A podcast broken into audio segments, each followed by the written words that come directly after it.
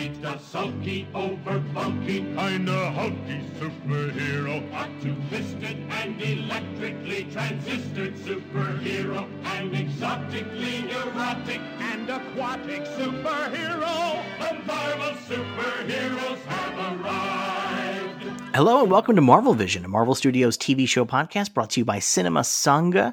My name is Devin Faraci, and I'm one of the hosts of the program. Joining me as he traditionally does... My name is Derek Faraci, and last night I had a dream. You were in it, and I was in it with you. What's that from? That is Randy Newman's song, Last Night I Had a Dream. Oh, very nice. Randy Newman, one of the greats. Yes, I love me Randy Newman. We just had to pause recording because my cat was making some noise. Derek, do you ever wish that you had a pet? I sometimes... Are you kidding me? Somebody said that you need to do an episode that's just you and your Alexa. Yes. Yeah. I sometimes wish I had a pet. I think about it sometimes. Yeah. My current apartment, they don't allow pets. Yeah. So I don't have one here. And then like every now and then I'm like, I'll, because I'm thinking about moving. I'm like, maybe when I move, I'll get a dog. And then I'm like, well, I'd like to have like a yard if I had a dog. Because I'd like to have a place where I can run around a little bit, but that's probably quite a bit. Do you want like a big dog? No, but even like a smaller dog, I think it'd be nice for the dog, right? Yeah, it's not bad. I mean, obviously, when last time you were out here, I was living in a back house, like the guest house on a property, and Oliver, my dog, had the backyard to run around in, and he did enjoy that. But he also was pretty okay with just living inside an apartment. He was a lazy bastard, so. Yeah, well, dogs take after their masters, so my dog would definitely just sit around a lot. There you go. Well, he'd be happy. You'd be a good dog owner because you'd be home a lot, and you would be on like the couch or whatever place, or like at your desk where the dog could sit at your feet. Like they'd be very happy. Yeah, perhaps. I went to go see League of Super Pets yesterday, and I've been thinking about all the rescue animal stuff. I wish I could get another dog, but I don't have a lifestyle that would really accommodate a new dog. Okay. How's everything else by you? It's rough. What's going on? They're doing work on my building, and they somehow broke the central air, and so I've had 2 days of no central air, and it was very hot. What's the temperature out there? Yesterday it was in the 90s. Right now it is about 70 degrees outside, but it was in the 80s earlier. And well, it's 70 degrees at 10 o'clock at night. That's crazy. Yeah. So it's what are you doing? I'm dying. This is what I'm doing. I'm melting away. When are they going to get it turned back on? I don't know. The good news is we're supposed to have thunderstorms all weekend, so it should be pretty cool this weekend. Oh, God willing. But we'll see. Yeah, I'm sorry to hear that. Rough. Well, what are you going to do? It's a nice reminder of how much I love central air. That's what I've learned from this. Like, I really love that. Oof. Yeah. We got any superhero movie or TV show news? We do. Zoe, I'm going to say this last name wrong. Tarek's, I'm going to go with, has joined the cast of Ironheart. Okay. So there you go. They're from Perfect Strangers and Wentworth. There we go. I have not seen any of these things. We're definitely entering a phase of actors where I have no idea who the hell they are anymore. I've been there a long time. But at least usually like you have like a sense like you might have seen the show or you're familiar with the show or a movie, but like now it's people I've never even heard of where they're from. 9 Perfect Strangers I've heard of. That's the one with AMC lady. What's her face? Yeah, my girlfriend saw that and said it was pretty bad, but I don't know. Yeah. And then Wentworth, I don't know what that is. I have no idea. Is that like a spin-off from Pennyworth? The origin of Batman's butler? The origin of Batman's butler. It's so amazing. So incredible. Oh. It's so incredible. I understand they want to get Batman's name in there because obviously they're not getting the viewership they want. And they think they can get it pumped up with Batman's name, but that's just a bad way of doing it. It's not a good way. I mean, you could just do Bat Family, right? Isn't that like the overarching sort of...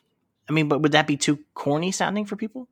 Well, I mean, the show Pennyworth is about him in like as a spy in London before he meets the Waynes. No, so I know, but still, like you could have like the overarching branding for all Batman spinoff shows could be just Bat Family. Yeah, you know, Bat Family Pennyworth. That's just not gritty, though. Yeah, I guess that's the case. You know, Penny, but neither is the origin of Batman's butler, which I'm pretty sure is the name of the movie from Teen Titans Go to the Movies when they're going to see the new Batman movie. And there's the trailer for Penny for Alfred. Oh no, that's it's just called Alfred, isn't it? Yeah, Alfred. Is like you know what? There's like a philosophical question here. Is he Batman's butler, or is he Bruce Wayne's butler and he's Batman's like armorer and like guy in the chair? That's a good question. Well, he's not the guy in the chair. That's Oracle. Yeah, that's right. Yeah, and then he's not the armorer. That's either Harold or Lucius Fox. He has been the guy in the chair in the past before they introduced Oracle. Yeah. And sometimes he's still in the chair, I suppose. But is he just his medic and he brings him occasionally toast and tea? I guess so, yeah. I guess that does count as Batman's butler, I guess. Yeah, and he cleans the Batcave. All that guano to take care of. Yeah. All right, what else we got? Well, I just closed the other news thing, so that's gone. Lady Gaga is officially in Joker 2. Pretty excited. Yeah, it's going to be a musical. Although I'm a little upset because apparently it's a musical more like A Star is Born and less like In the Heights. And I'd much rather have like a big blown out musical. I mean, we might get numbers like that, you know, in people's heads. But he's, you know, it seems to me that what's happening here is that Todd Phillips is moving through the entire Scorsese filmography. So New York, New York is the next movie, and that is a musical, but it's a musical where their characters playing music as opposed to characters that burst into song. Yeah. So it's diegetic music as opposed to non-diegetic music. Yeah. And actually, it's musical. Well, I don't really know. But I'm excited about it. I'm all for it. I know people have decided that Joker's a bad movie. I don't think it is. I enjoyed it. I thought it was good. And I like that their answer to, hey, this movie made $1 billion. What do we do now? And they're like, we'll make a musical. I think that's very exciting. Yeah, I think that's very cool. Yeah. But you know, do you remember I had the script for Joker some months in advance, and I called you with, I can't believe what nonsense this is. Yeah. And then it was the correct script. It wasn't like I got the wrong script, but it just worked in the theater. It just worked on screen for me. Like what seemed ridiculous on the page, I felt like it worked on screen. Yeah, yeah. I imagine that happens quite a bit with scripts from time to time. Usually scripts seems much better than the movie. You read a script and you'll imagine something really incredible, and then you see the movie like, oh, those are the choices they made, huh? Yeah. Well, that's been my personal experience, reading scripts, getting really fucking hyped up, and then watching the movie and being like, oh, and especially because they also maybe are doing changes on set and editing pulls entire storylines out and stuff like that. Yeah. You know? Yeah. Well, you never know. But that's it for real news. And then there's a bunch of goofy rumors. What's the best goofy rumor? That Warner Brothers is currently having screaming matches over whether or not to shelve The Flash. It does seem as though there is not goofy rumor, but truth that they were doing Flash reshoots this summer. Yes, that is apparently true. So it's kind of fascinating. I am deeply intrigued by the way that Warner Brothers is sticking with the movie. And there's rumors that they're doing more Ben Affleck reshoots this summer as well. Okay. Wow. So it's like very, very fascinating to me. I don't really know what to make of it. And I don't know how it's all going to work out. Every time I say to myself, you know, I don't think this Ezra Miller stuff as wacky and bad as it can be. I don't think it's so bad that like the regular audience is going to be turned off. Yeah. But every time I say that, Ezra Miller shows up and does something crazier. Yes. And so by the time we get to the release of the movie, I believe it's plausible that they might have done something so bad that even a regular audience member goes, oh, I don't want to go see this guy's movie. Yeah. So I'm kind of interested in that. Well, currently Ezra Miller is staying at his mother's house, apparently. The paparazzi. Their mother's house. Or their mother's house. I'm so sorry. Their mother's house. The paparazzi is hanging out there. So hopefully they are getting the help that they need And this can be something that we can move beyond at some point. I saw some really interesting rumor. What's that? That I'm not like this website Cosmic Circus. I'm not 100% super wild about their record, but they have what they say is the character list for Madame Web. Yes, I saw that.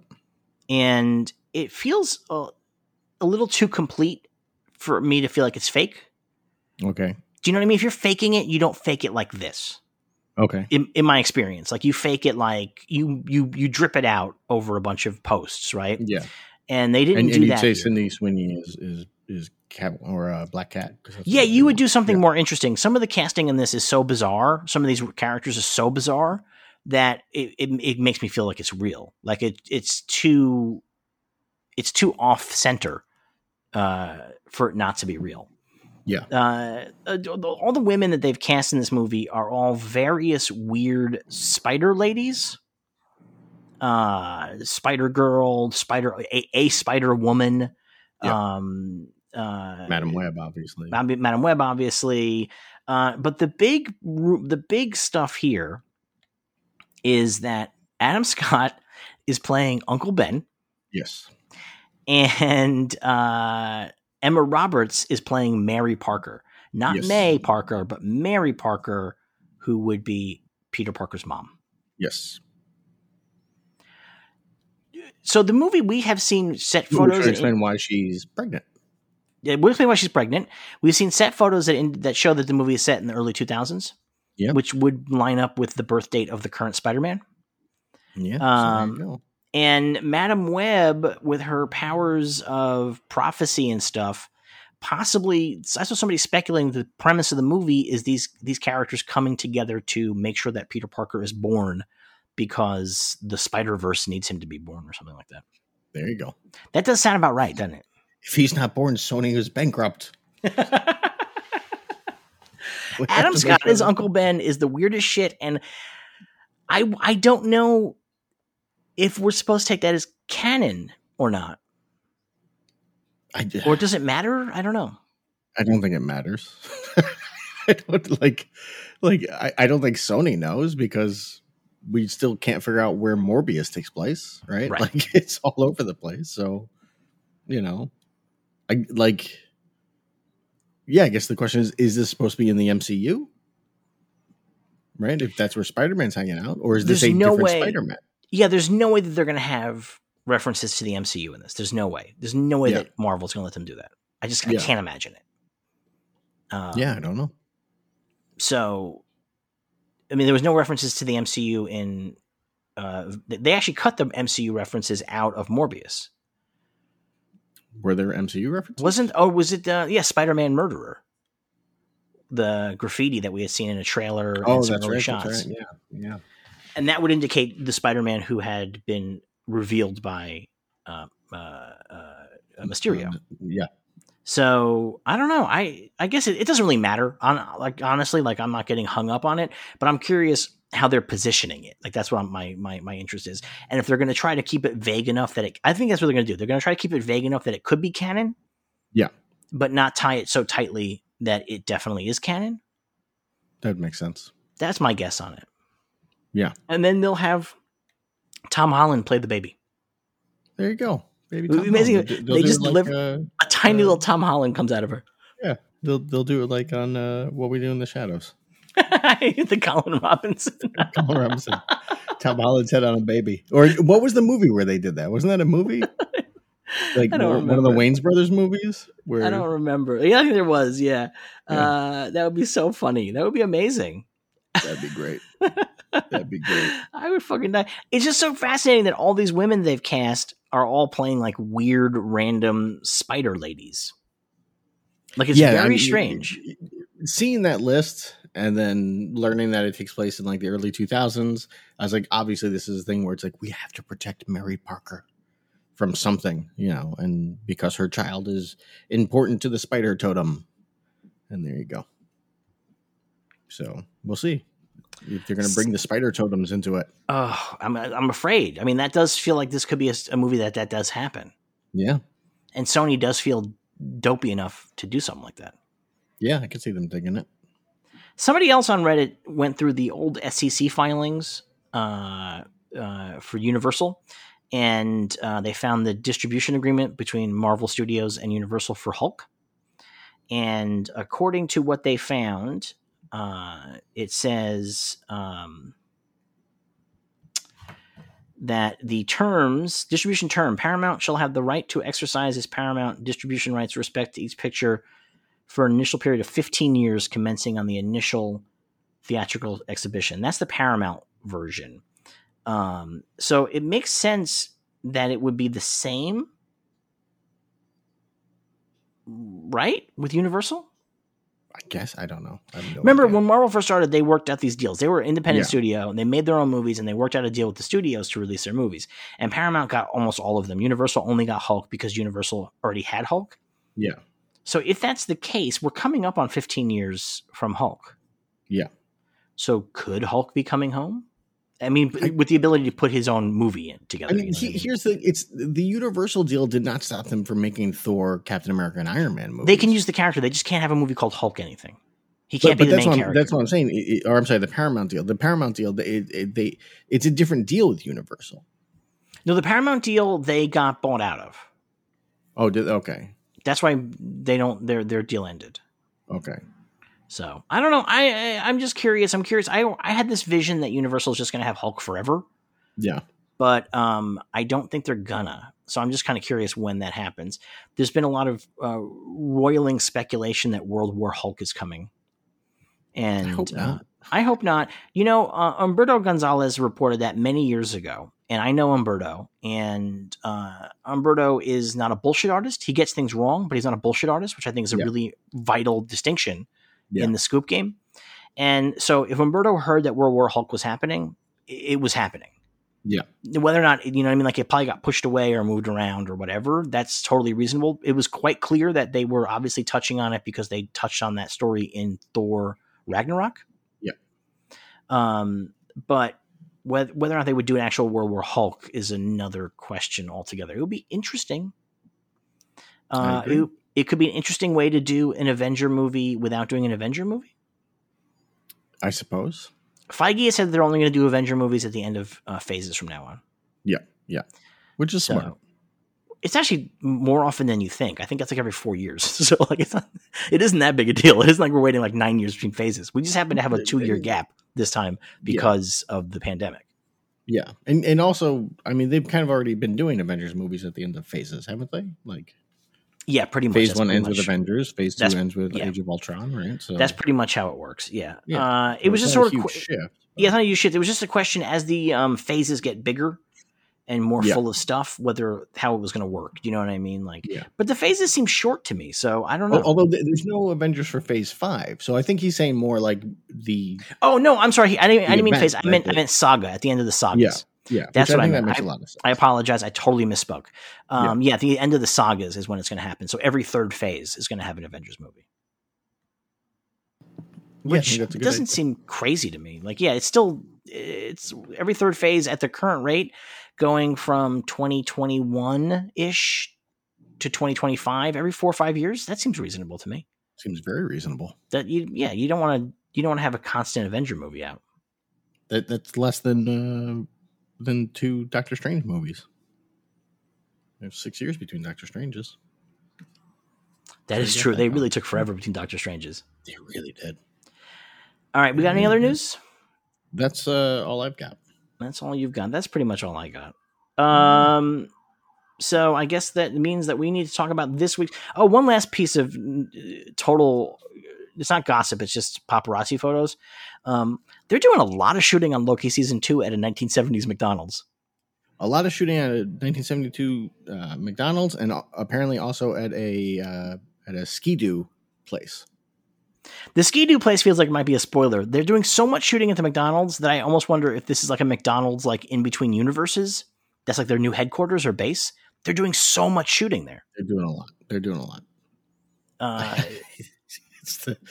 taking what's the story from Sandman? Is it the tavern at the end of the universe? Yes, right? Yes. But they're doing the McDonald's at the end of the universe. But that'd be kind of fun though, wouldn't it? Like, it's kind of a fun use of branding to have like this like McDonald's outside of time as like this, like it's torn out of like some, you know, some reality. The one thing that survives all space and time is franchise restaurants. Yeah. I mean, I could definitely see that in a comic, you know, if the shows want to get that weird with it, I'm for it, but we'll see. We shall see. We don't have a Marvel until next week. Next week, She-Hulk Attorney at Law comes out, and we'll be watching that. Very excited by some of the latest trailers we've been getting. Yes, it looks good. It does not just look good, but I'm excited about like the use of Z-list characters to populate the universe. Porcupine Man is showing up. I'm so Porcupine excited. Man, it looks pretty good too, frankly. It does. I'm very excited by that. Yeah, I think that this series might test my ability to recognize D-list, Z-list characters from the Marvel Universe. Yeah. I may have to get your list of Mark Renwald creations out. Well, I may have to just pull out my – I bought the Absolute Edition or the Archive Edition, whatever they call it at Marvel, of the Handbook to the Marvel Universe. Yeah. So I have the big hardbound version of it, all 12 issues, plus the Book of the Dead. Maybe I'll just watch the show with that on my lap. There you go. Perfect. But so we don't have a Marvel this week. But what we're going to talk about is the 10-episode Netflix series Sandman, based on the Vertigo comic of Sandman. Based on the Vertigo comic of the same name. And I made Derek watch all 10 episodes, despite him certainly not wanting to do that. No, I did not. I love the comic, though. I do love the comic. I'm really cool. You ready to talk about it? Do you want to do jokes? Oh, shit, yeah. From the official DC superhero joke book that I bought, and we've only done like 3 pages of? Let's do it. Okay. How did Bumblebee get to school as a kid? How? On the school buzz. Bumblebee, really obscure DC character. Bumblebee is a major player in the Young Justice cartoons, I think. Oh, is he? Okay. She? I have no idea what the gender of Bumblebee even is. I believe it's a she. What does Aquaman put on his peanut butter sandwiches? What? Jellyfish. Pretty good. That's pretty good. Why does Hal Jordan call himself the Green Lantern? Why? It has a nice ring to it. These are pretty good. Yeah. All right. This is an enormous step up from the Star Wars joke books. There's a joke in here that is literally a joke that's straight from League of Super Pets. So wow. We'll get to that on the League of Super Pets episode. Now in the meantime, are we ready to talk about Sandman? Yes. Let's do it.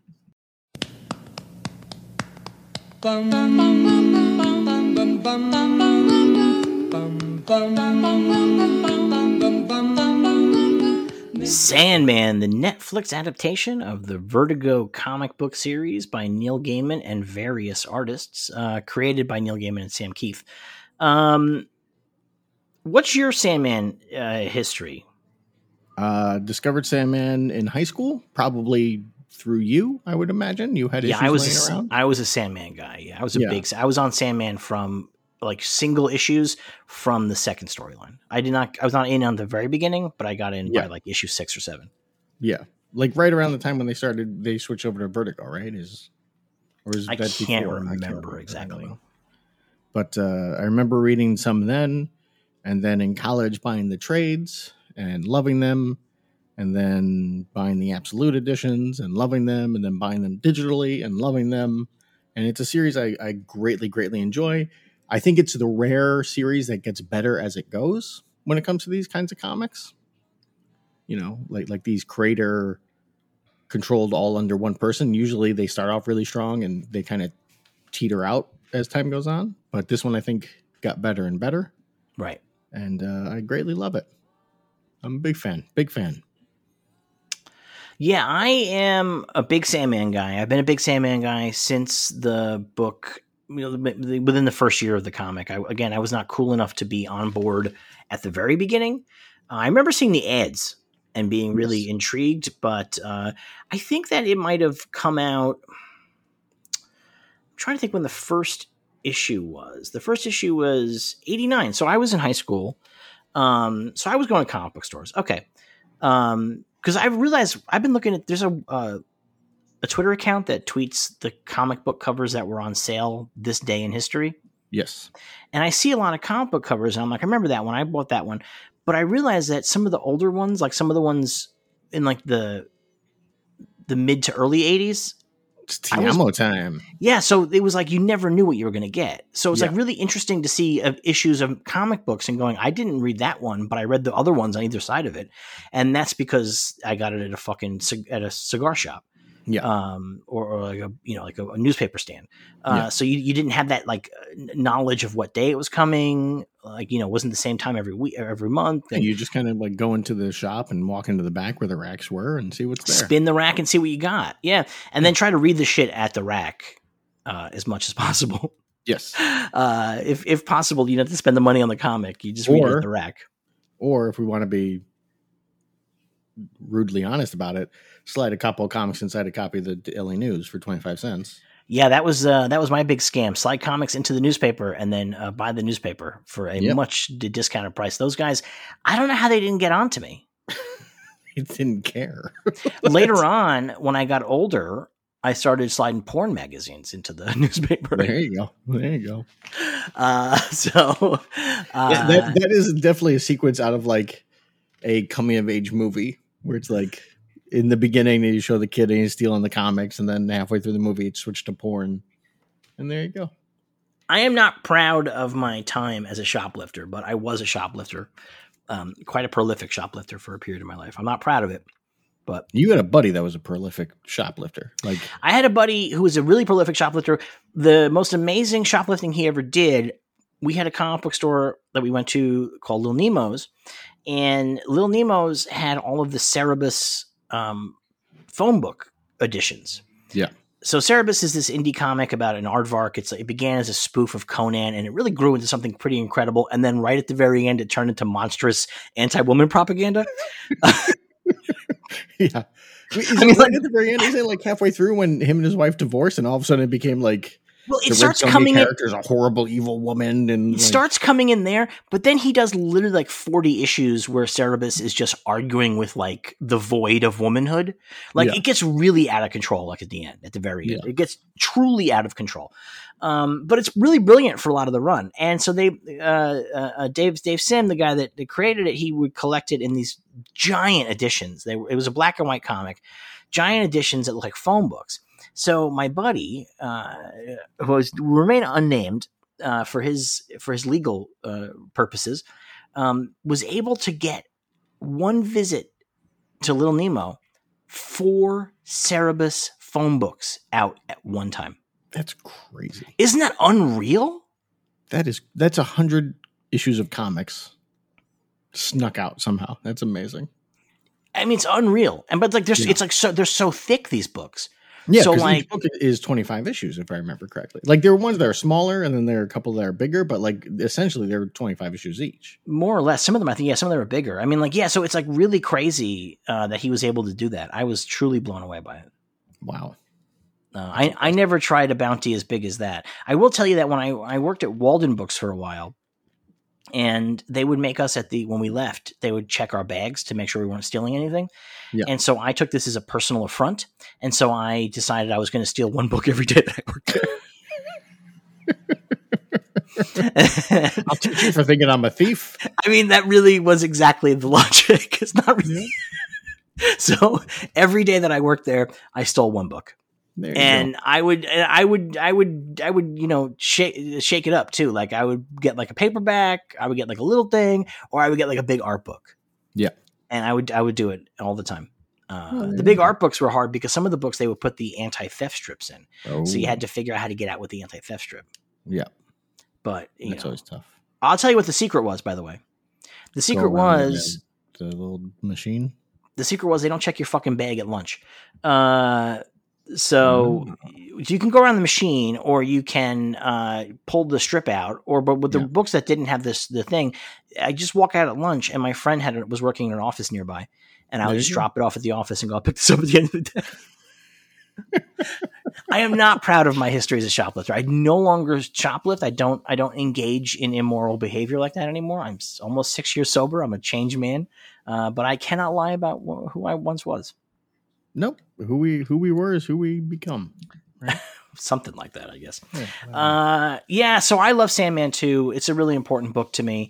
I also own all the absolutes. I owned all the trades back in the days when they didn't have unified trade packaging. They still don't. The Sandmans don't? No. The original ones, Dave McKean created these amazing covers for them. Yes. And his art is like 3D art because he uses like real physical items in his stuff.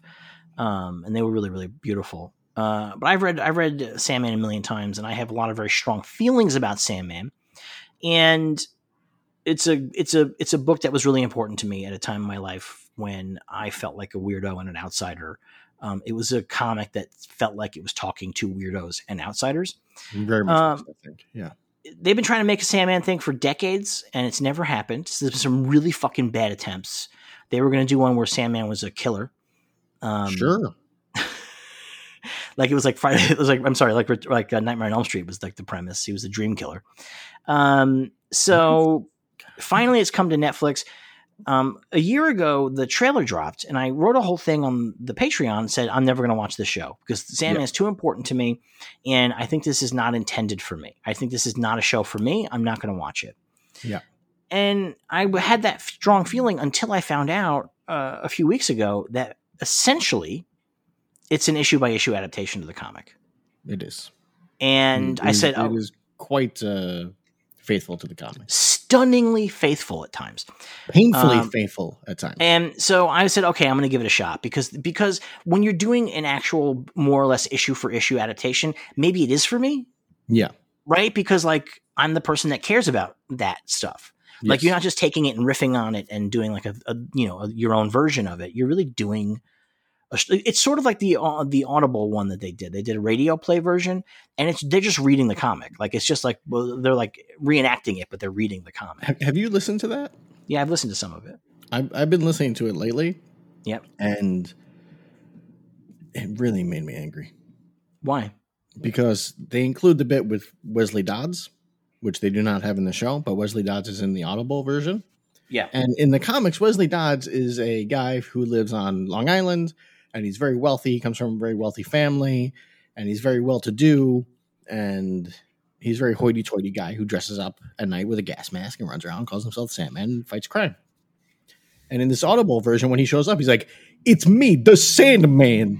And so, like, that is definitely not what Wesley Dodds would sound like. "Look out, lady! He's after your purse." It's like, this is. You know why? Because he's in the 30s. They're trying to give him like a 30s voice, right? They're trying to do like 30s New York, and it's a bunch of British people doing this, and it's like, that is not at all. Like, he would sound nothing like that. That's so funny. He was schooled in I believe he went to school in China. So that's not what he sound like at all. That's incredible. So Neil Gaiman was heavily involved in this, and they did a really faithful adaptation of the comic, including, I mean, using entire swaths of dialogue from the comic word for word. Yeah. It's crazy to me to be watching a TV show and the characters will be reciting dialogue from the comic book. And I will remember not just that it's from the comic book. I remember the page. I'll remember the panel. Yes. I'll go, "Oh my God, I burned this into my brain in a truly unreal way." Like, yeah. There are moments from Sandman that are just there. They're just locked in my soul forever. And that which made that point watching the show rough, where I was like, But, well, I want to start with your take. What was your overall take of the Sandman TV show? Aggressively fine. Ooh, that's one we're going to put on a t-shirt. Yep. That's my line. And that's how I feel about this. I think the acting is good. I have no problem with any of the actors. I do. Story, do you? Okay, well, we'll get into that. The story, I think, works because it's the comic. It's a little... Some episodes could be way shorter, but it works, you know. The biggest problem is it doesn't have a gothic horror feel to it. It's too bright. It's too crisp. There's no fog. There's no they're walking around in sunny days, and it just does not feel Sandman-y to me. You know? It feels off. I mean, I think that's a really reasonable complaint. I want to talk about that in 1 second. I find it really interesting. I find it like super duper interesting because it is so much the comic. It is so close. It really goes issue by issue, more or less. They swap some issues around, they cut some issues out, and they condense some. They do a little bit too much stretching of some of these issues. They really should have tried not to have to do an hour on all these. The Dr. Destiny Diner episode is just painfully long. Well, that's and we're going to talk about that in particular because I have strong feelings about that one as well. Yeah. But it exists in this really fascinating middle place for me where I am stunned at how faithful it is.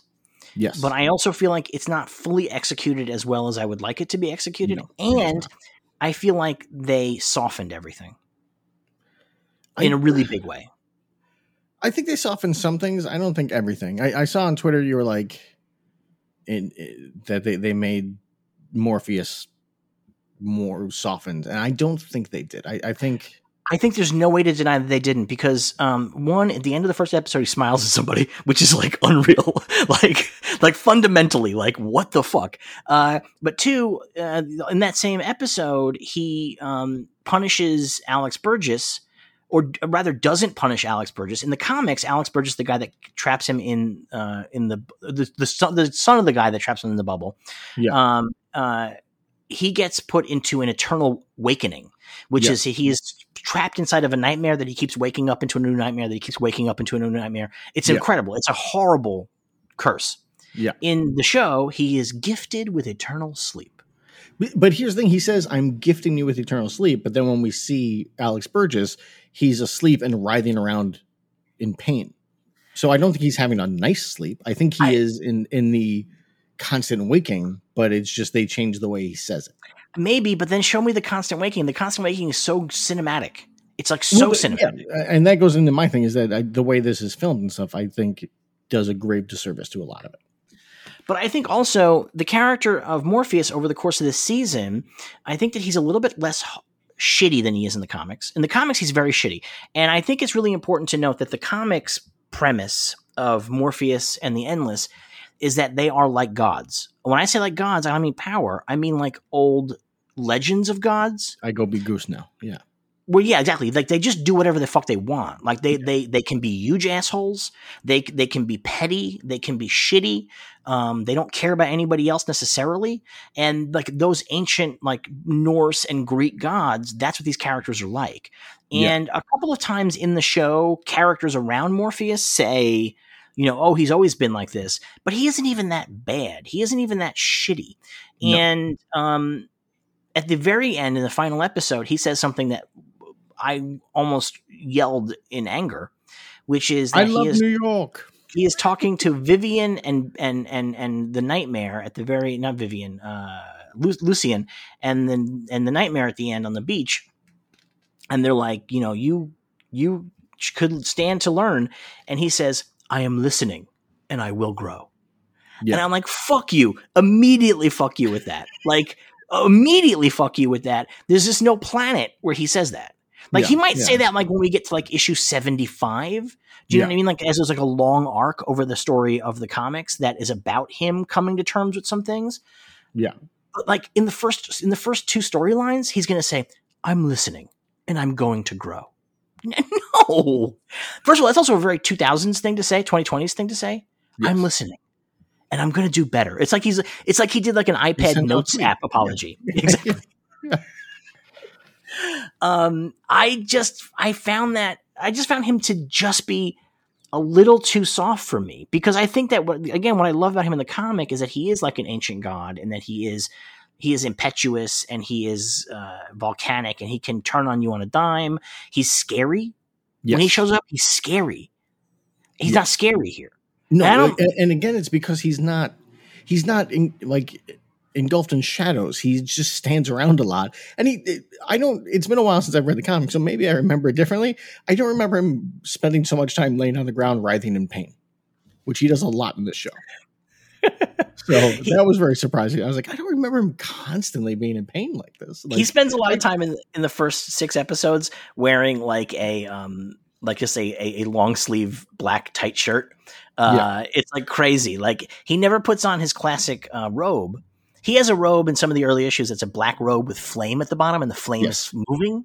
Yeah. And that's just an incredible visual. And I'm like, why would you not put that on your television program? That's so fucking cool. All the visuals, all the great visuals to me are gone. And that's a real shame. That's a real bummer. Like when he goes to hell, all the demons are just big dudes covered in mud. And it's like, well, come on. Like in the final episode, Azazel shows up and he looks exactly like he does in the comic. Yes. Yeah. Which that was cool. But like, I love the Sam Keith version of hell where everything's real weird looking and stuff. And like, it's real crazy. And I love that. And even I can't remember the name of the demon, but the demon that has his helm in the comic has like 2 sets of mouths. And in this, he doesn't. And it's like, yeah, he looks in the other mouth. Like he looks like that demon in every other way, except he doesn't have the second mouth. Yeah. And it's like, what a bummer. Just do it. Like, come on. I think the other thing that I think is missing, and it just speaks to your complaint here about the brightness. Sam Keith drew the first few issues of Sandman and co-created the character. And he created a level of grotesquerie within this stuff. And I don't mean like disgusting, but I mean like a medieval premise of grotesquerie. Things are like really like they're over the top and like things are like distorted looking. Sam Keith brought a very EC Comics feel to the art. Yeah, very much, which is fitting because they use EC Comics ripoff characters. Yes, yeah, and but like that old horror comic look to it he had, and then I always say the next artist's name wrong. Mike Dringenberg. Mike Dringenberg. Dringenberg? I'm not sure how you pronounce it, but he had a very different style, but he continued roughly down that path where, you know, and every artist did, where it was like, it was a lot of heavy shadows. It was a lot of gothic noir feel to it. And with that missing, you're missing an important part of, I think, what makes Sandman work. And not even like, I think Neil Gaiman understood very much. Neil Gaiman is a very smart guy. Understood very much how that look was very important because that is the end of Sandman. Everything becomes bright. Like that's on purpose. Like he's doing a purposeful thing when he does that at the end of the series. So like to see them start this show and like, they're just hanging out in like the sunlight and the episode with Death. That's a different thing. That is how it is in the comic as well. As it's a bright day out and whatnot, but and like, that's a perfect thing. Like, because that's the premise that he's doing here is that Death actually lives in the light while Dream lives in the shadow. Yes. Yeah. But like in the dream, you know, in his Morpheus's kingdom, it's bright and shiny. And it's like, why is it bright and shiny? It's supposed to be dark and gloomy because he is the ultimate emo son of a bitch. Like that is his whole thing. He's like, nobody loves me. I can't find love. I'm gonna disagree with you here. He is not emo. He's goth. Goth is a thing. Yeah. In the time period when Neil Gaiman was creating Sandman, emo meant something very different. It was a very different kind of music. But he's specifically goth, and I think this also goes to one of the problems that I had with the program. In this same sort of vein, is that the characters in Gaiman's story are traditionally more people on the edge of society, traditionally a little bit more outcast and scruffy. This obviously comes from a guy who was living an artist's life. Do you know what I mean? Like these are the people that he knew. They knew people on the margins, and they were a little bit rough around the edges. And then in the show, they all just feel so clean. Everybody feels so clean. There's no sense of, in fact, they make Johanna Constantine instead of John Constantine, and where he is rumpled and filthy, she is perfectly chic and clean. Yes. And Rose Walker in this in the late 1980s when Rose Walker had multicolored hair, what crazy. That told you was that she was weird. Yeah. And it was unheard of. Right. In this, when this woman in 2022 has multicolored hair, that's just like an aesthetic now. And this is one of the problems with it, where there's a part of me watching this is like, oh, you should just set it in the 80s. Like it would. A lot of this does not work now because we are 30 years beyond this. And as much as things stay the same, things have changed to a point where, like when Rose goes and stays at what is essentially a Airbnb the guy who owns it, he's like, well, you know, I moved here because being gay in New York was very hard. It's like, that's not how that works anymore. Like, that's not, we're in a different world now, my man. Like I mean, being gay in New York was not, I don't want to say not hard in the 80s, but like, you wanted to be, if you were gay, you wanted to be in New York or San Francisco. But what he was talking about in the comics when he says that is the AIDS crisis. Right.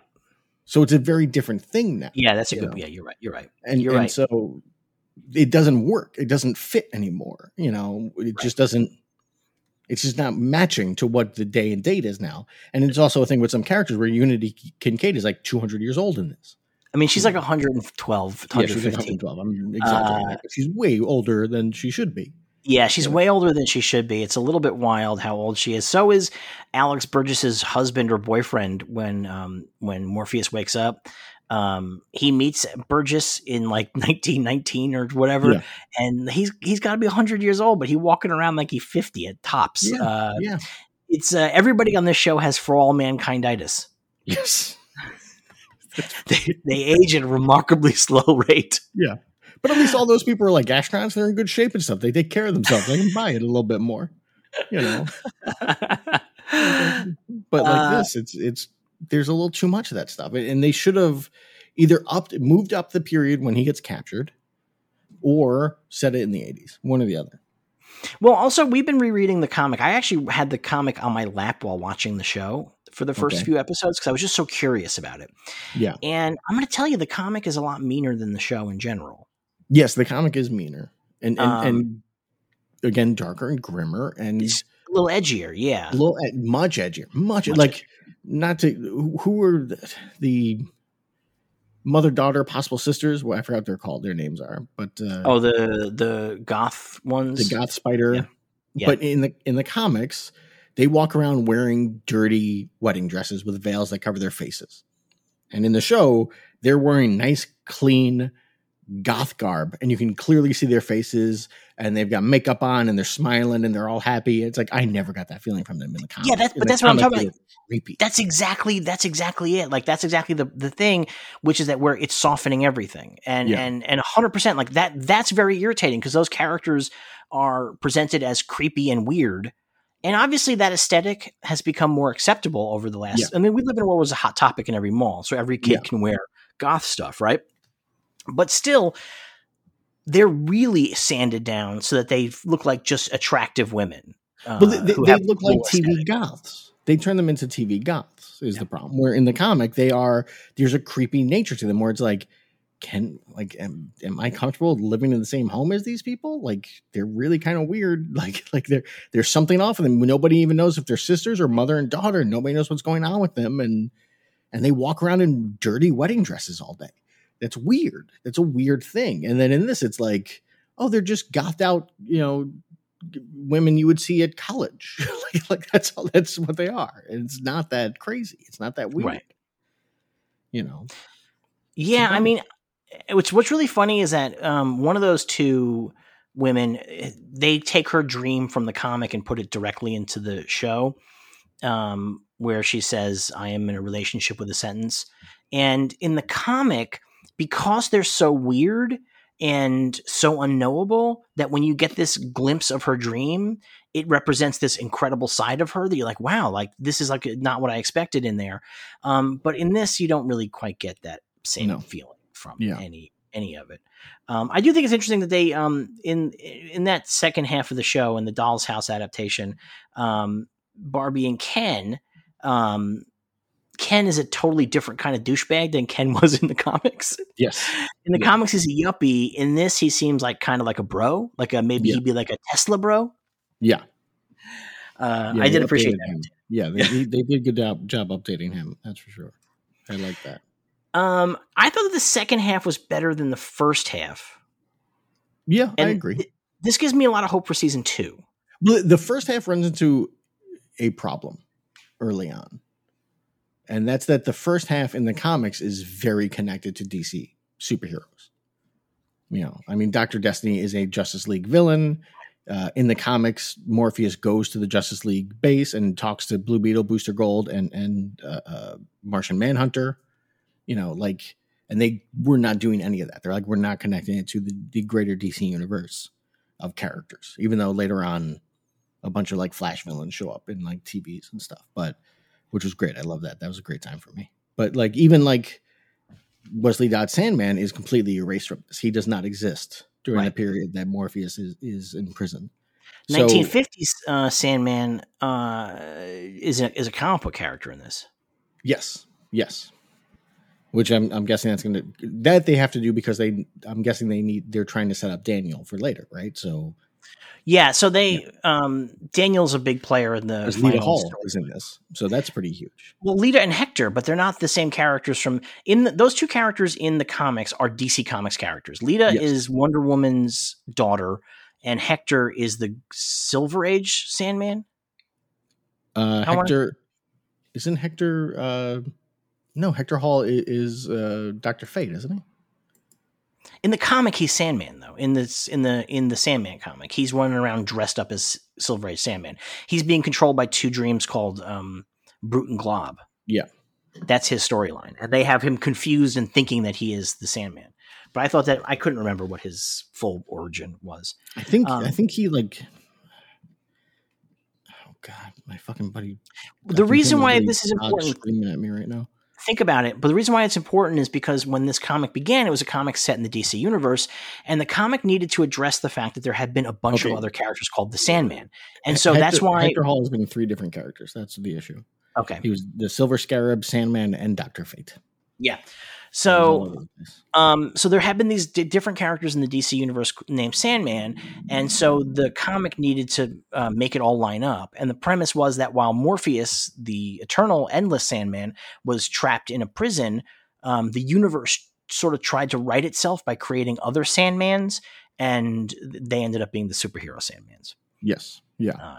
So that's a big part of the first few issues of the comic as Morpheus is putting his ship back together, is he's also cleaning up the Sandmans that are left behind. Which, by the way, that led to one of my absolute favorite comic series of all time that I'm surprised has never been made into a TV show, Sandman Mystery Theater, which seems perfect for a TV show because it's 1950s detective stuff with a superhero.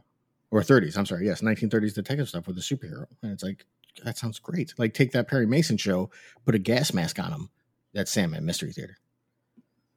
You know, that's how I feel about it. Well, I'm wondering why he wasn't in the show. I mean, Neil Gaiman said that they don't want to connect it directly to DC superheroes. So I'm guessing they don't want to even have like a vigilante running around. You know? So it's the premise here is that they're trying to establish it's our world. Yeah, it's in its own reality. I mean, that's what happens in the comics. Eventually, the comic just like stops being in the DC universe. It just quits it. Kind of like there's still connections. Like Brute and Glob do have, you know, Lyta Hall's son, right? Like this is well into the 30s, right? And the comic runs for 75 issues. Yeah, but I think that a couple of DC heroes show up at Morpheus's funeral at the end. Yeah, I think that is more about. Once Lita's introduced and has a pivotal role in the entire series, they're just going to have to keep running with her. Yeah, they just can't get away from it. And then at the end, I think that the ending – spoiler, by the way, you just said. It's a 30-year-old comic. I'm sorry. The ending, I think, is a summation of the entire series. Yeah. So he's bringing in elements from the beginning that he abandoned over time. Yeah. Also, the other argument, though, of course, to be made is that Morpheus is the dream across all realities. Yes. Well, they more and more have started showing up in DC Comics proper as well. Yeah, that's DC doing terrible things with characters that should not exist in DC Comics. Neil Gaiman has to approve all of it. Yeah, well, he loves the money. Yeah, I guess so, yeah. I'm sure Neil Gaiman's not reading the fucking comic. I don't know. Who knows? Because, like, Daniel Sandman shows up in shit all the time now, right? Not all the time. But from time to time. And Death shows up more often than he does, I believe. But that's how that works. So the first 5 or 6 episodes of the show are just issue for issue adaptations. Like each one is an issue of the comic. Yeah. There's some of them that are maybe two issues jammed together a little bit. But they do all the big stuff. They leave one issue out in this beginning part. Do they? I didn't realize that. They do, and it's a really vital one. When Morpheus goes to hell and the demon leads him away from Lucifer's palace and to the prison where Nada is being held. Yeah. And we see her, and we see how she sees him as an African man. Yeah.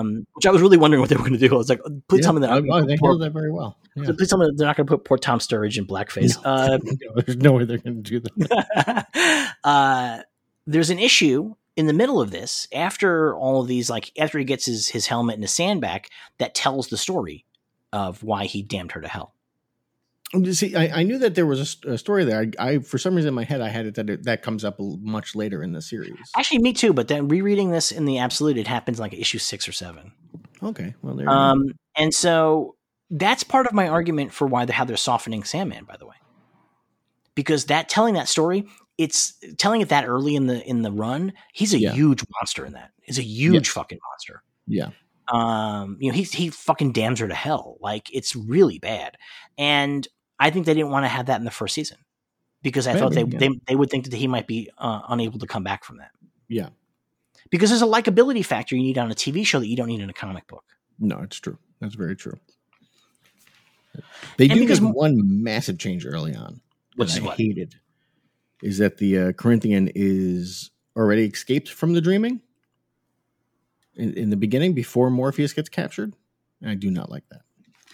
They make Corinthian the season-long villain, and I understand the thinking behind that. The Corinthian was popular enough they did a spin-off miniseries about him and shit. Like, I get it. Like, he's popular, but I think it was a bad decision because in the end, the Corinthian is not a particularly worthy adversary for anybody in this program, and so you only end up with anticlimax as a result. Yeah, it's kind of funny when he finally finds the Corinthian and just wipes him out in like a second. Well, so what's really funny is that in the show, the Corinthian stabs him through the hand and he's like, oh, I'm hurting. Yeah. That's not in the comic. In the comic, he's like, haha, fuck you. He's like, a knife. What are you fucking crazy? I'm the Sandman.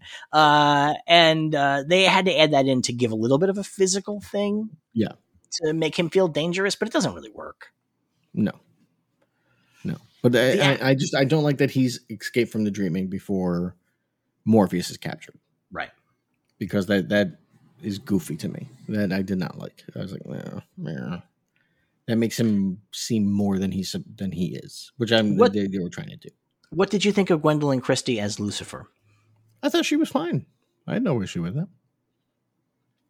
Sounds like you did. I have so I'm really intrigued by the reversal, which is that in the comics, Lucifer is androgynous in a David Bowie way, which is male leaning femme.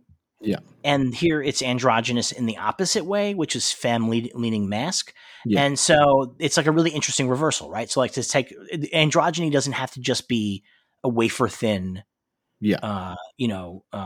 guy who's dressed like a woman. Androgyny or a tomboy, it can be like a whole different thing. Like, I think it's really interesting.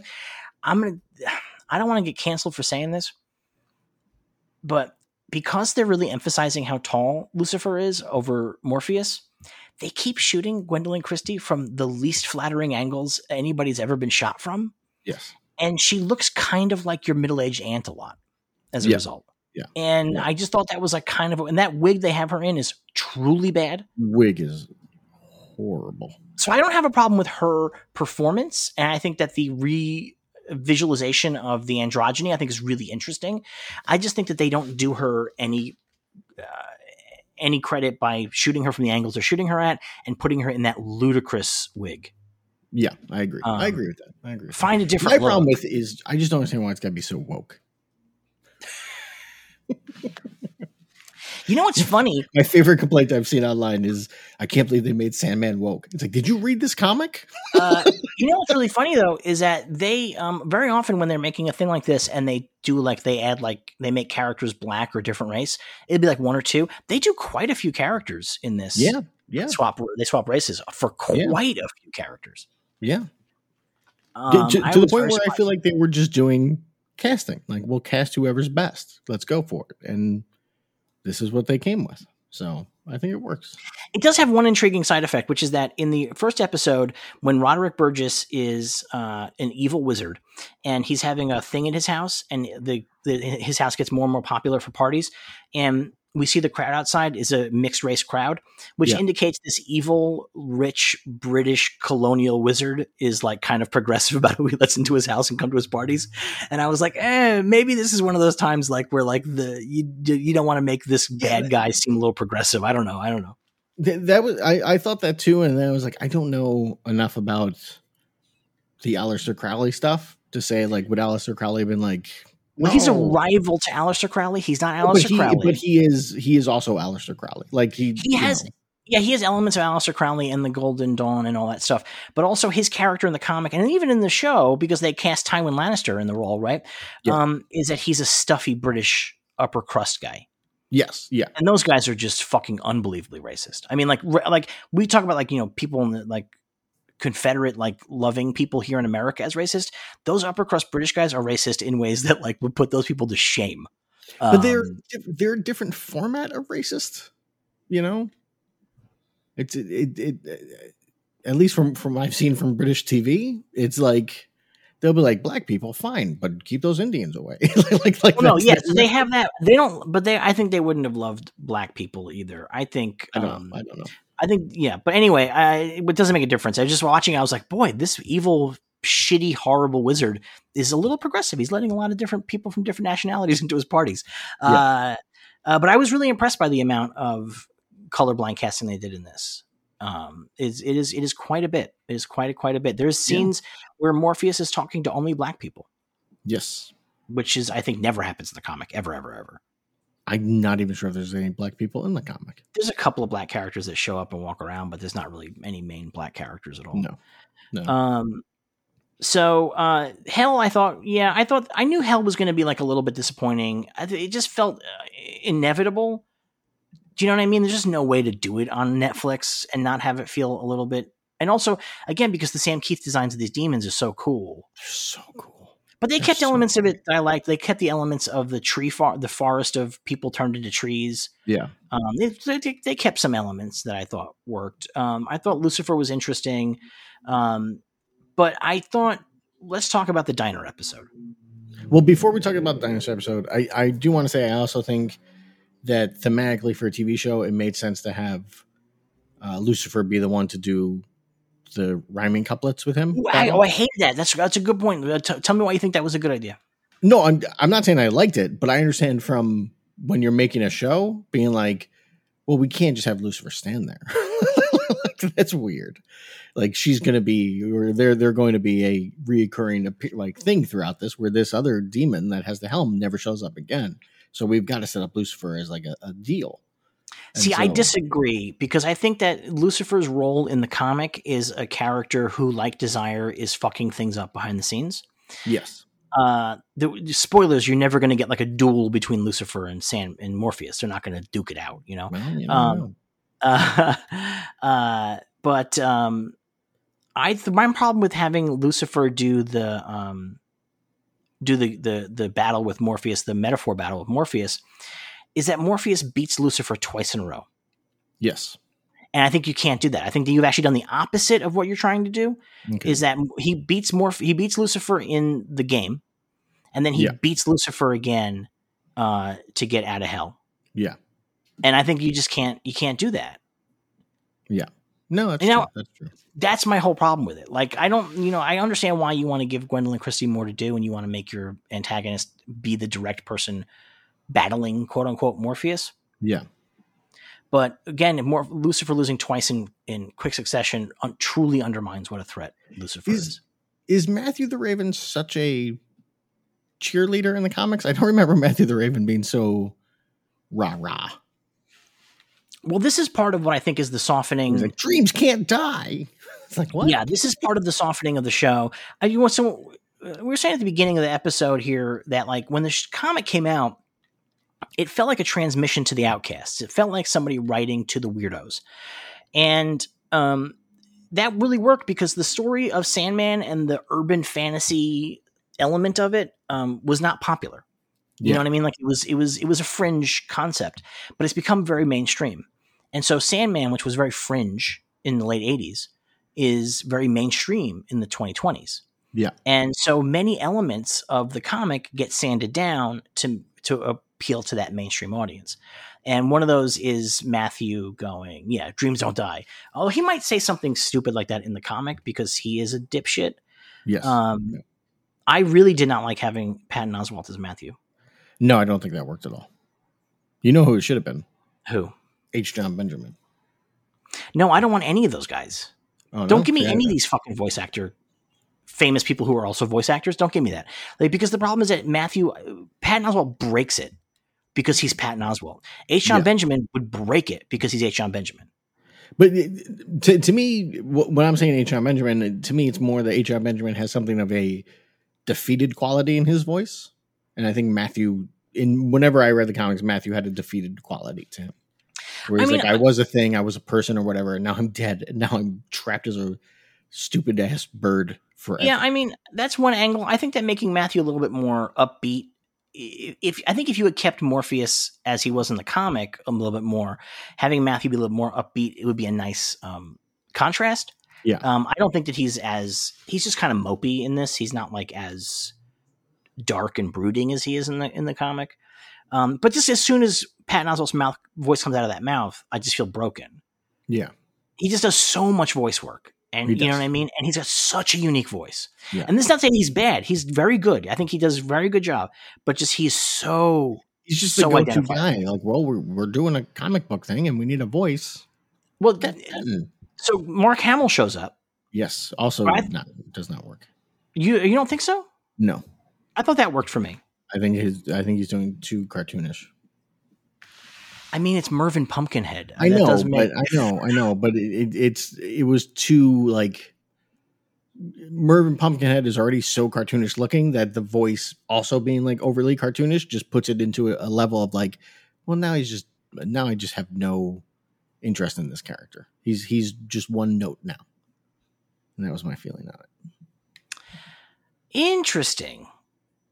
That's very interesting because I had the very opposite feeling about that because I think, Mervyn Pumpkinhead is such a weird character. He is like a twisted Frank Baum Wizard of Oz character. Yeah. And to put that kind of voice in his mouth made a lot of sense, especially because that character walks around with a cigar in his mouth. Yeah. To give that like, hey, I'm Mervyn. Like that's worked for me. Speaking of cartoony characters, what did you think of Cain and Abel? I did not like them at all.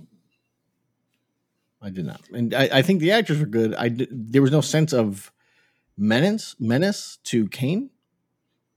So that hurts like right there. And Abel was too sure of himself, if that makes sense. And it just did not work for me. It was like, oh, there's no. I mean, because Cain's mean. Yes. He's Cain not mean here. Horrific. Yeah, he's horrific. I mean, he murders his brother every day. And but on top of that, he's emotionally abusive all the time. Yeah. And that's not the case what you get here. There was a part of this when they first announced the show, and I was like, I wonder how they're going to do Cain and Abel because that Sabrina show already did the same story with her aunts. Like in the first season, the one aunt is constantly killing the other aunt and then burying her, and then she comes back. And I was like, you're not going to do it better than they did it on The Chilling Adventures of Sabrina. They already covered that really well. So are they going to even do Cain and Abel? And then they did them, and they took out that whole aspect of them. So now they just kind of stand around, and it's like, well, this is not very interesting. Like, they have nothing to do. They have nothing to do. Actually, in the comics, when they're introduced, it's because Sandman comes back to the Dreaming, and he's all beat up, and he drags himself to their house, to the House of Mystery, or the House of Secrets. I forget which one it is. It's both. They each have their own. I'm saying which one he ends up in. He drags himself there. Mystery. And they take care of him and they nurse him back to health. That doesn't happen here. Like he doesn't have that breakdown. There's a lot of things where they take away to give characters quote unquote agency. They take away important elements. And that's like one of those things I feel like. And so Cain and Abel have no role in the show. No, they just kind of hang out. They're there because they're there in the comic. Yeah. It's interesting. They kept them as they are though, because those are characters that are from DC Comics, horror comics. Yes. House of Secrets and House of Mystery. Yeah. And they're EC comic ripoffs. And it's kind of fascinating that these characters exist in the rights package. Like, I'm very intrigued by all of this stuff. Well, and they're also, from the Bible. So I think that helps. But these are exact depictions. They're if you were cosplaying the characters, that's what you would look like. Yeah, yeah. Which I thought was amazing. I really love seeing them look exactly correct. Yeah, they look great. It's a little too sunny again. Yeah, it's really sunny. Like the House of Secrets and House of Mystery should not be in sunny glade. Yeah. No, it should be foggy. It should be nighttime all the time. Dark. Essentially. Yeah. And it's just not. And I was not impressed by that. That really bummed me out. I mean, I'm hoping that they do come back and do other stuff in the comics eventually. We'll see what they do with them here. One of the things that's really interesting with Cain and Abel, with Lucien, who they have gender and race swapped, and I think it totally works. Because this is a TV show, they kind of feel the need to strip these characters through the story more than they actually are. Yeah. So Lucien ends up having this arc, the storyline in the show that I don't feel like is 100% really necessary, because in the comic, so many of these characters pop in and out. They're not like really like regular. Yeah. In the comic, Lucien is basal exposition, right? Like right. Lucien shows up. Morpheus is like, I've been gone for 100 years. What's been going down? I'll tell you what's been going down. And then that's it. Where here, Lucien is like, hey, I controlled everything while you were gone. And I don't appreciate you, just pushing me aside and whatnot. Right. It becomes this whole storyline. They feel the need to give the character a storyline, which I don't love. I don't think it's purposeful or useful. I mean, and what I'm worried about is that one of the things that, again, I feel like the softening and the TVization of this is, are they going to turn these characters in the Dreaming into Morpheus's work friends? Yes. Because that doesn't work for me. Here's my concern is as the comic goes on, Morpheus becomes kind of less important sometimes. Like there's entire storylines where Morpheus barely shows up, right? So are we going to see that disappear? Because those are some of my favorite things. There are episodes in the first season where he's barely in them. Yes, but I think that's a little different as opposed to like an episode where it's like, okay, this is an entire story arc where Morpheus shows up like twice. I think there's a different thing. Well, I think that there's that whole arc where it's all essentially one shots where we meet the Dead Boy detectives. There's the Clive Barker story. Like, are those just going to be wiped out, or is Morpheus just going to randomly show up in those stories now? Well, I mean, you might take those and you might spread those through multiple you might change the order they show up in the story, so they are coming every second one. Or, what they did with the sound of her wings and the Hob Gadling, I think that was perfect. Putting those two together in one episode, take some of those comics and turn it into Lucien looking through the books, or Cain and Abel telling stories, and then you do that way. So you have a structure to an episode where you can have three stories, you can do three issues, because a lot of those one shots you can really do that. Yeah, because I think that. Watching the show and watching the adaptations of these individual issues, I think that the perfect length for a comic book issue is about 30 minutes. I agree. Because again, episode 6, Sound of Her Wings with the Hob Gadling, is maybe the best episode of the show. It's the most faithful. It's just, both of those are essentially just, they use the comic scripts. I would say it's not even maybe, it is the best episode of the show. It was the first episode I watched where I was like, oh, okay, now they got it. Right. And then the next episode, I was like, oh, they lost it. Okay. But putting those two, having a half hour for each story felt right. Now, 24/7, the diner episode, stretching that out to an hour was, I thought, disastrous for the show. Yes, that was painful. There's a lot of positive response to that online. People seem to like that episode a lot. I really disliked it. I really, really disliked it. Remember when one of the big things with streaming was like, now creators will be able to make episodes as long or as short as they need to be to tell the story. And that has not happened. Oh, no, that has not happened. Yeah. It's still, this has to be 45 minutes. It's like, no, it should not be this long. But 24/7, I think they could have done it. I don't think the length is the problem. For some reason, 24/7, there's a really good example of them sanding off the edges of these stories and not make that issue. It gets dark. Yeah, that issue is very grim. Like there's like horrific atrocities committed in that diner. Yeah, and none of that happens here. In fact, we just skip to them being dead, essentially. Yeah, yeah. Like, there's a whole page of somebody getting their fucking hand nailed to a thing in the comic. And, like, that just doesn't happen here. No. They have a whole thing because Dr. Destiny brings them through all these different experiences. There's, like, a whole orgy. There's all this shit that happens, none of which happens in the show. And it just feels like one of those really talky episodes. They used to do hour-long episodes of The Twilight Zone sometimes. Yeah. Like one of those talky one-hour episodes of The Twilight Zone. Yeah. Where you're like, all right, move it along, Rod. What was that? the Twilight Zone, there's a whole season where they're hour long, and yeah, and they, some of those really feel so against it, but the CBS forced them to do an hour. Yeah, and you can really feel that those are too long. A lot of those. Yeah, yeah, and it's just so it's just because they tone the episode down. It should have been really horrifying. It's not horrifying at all. No. It's like uncomfortable, maybe. Again, and nothing against David Thewlis, who is kind of creepy looking. He's nowhere near as creepy looking as Dr. Destiny is in the comic, where his face is essentially rotting away. You know? Yeah, he's essentially like a walking corpse in the comic. Yeah, and it's like, man, that is creepy and weird. And there's no – in this, he's just kind of like, oh, he's like an older British guy. Okay. That's, I really did enjoy that the his car ride to the diner, it was Ted Lasso's therapist that drove him. Yes, yes. I enjoyed all that stuff. I thought that was done well. But the stuff in the diner I did not like.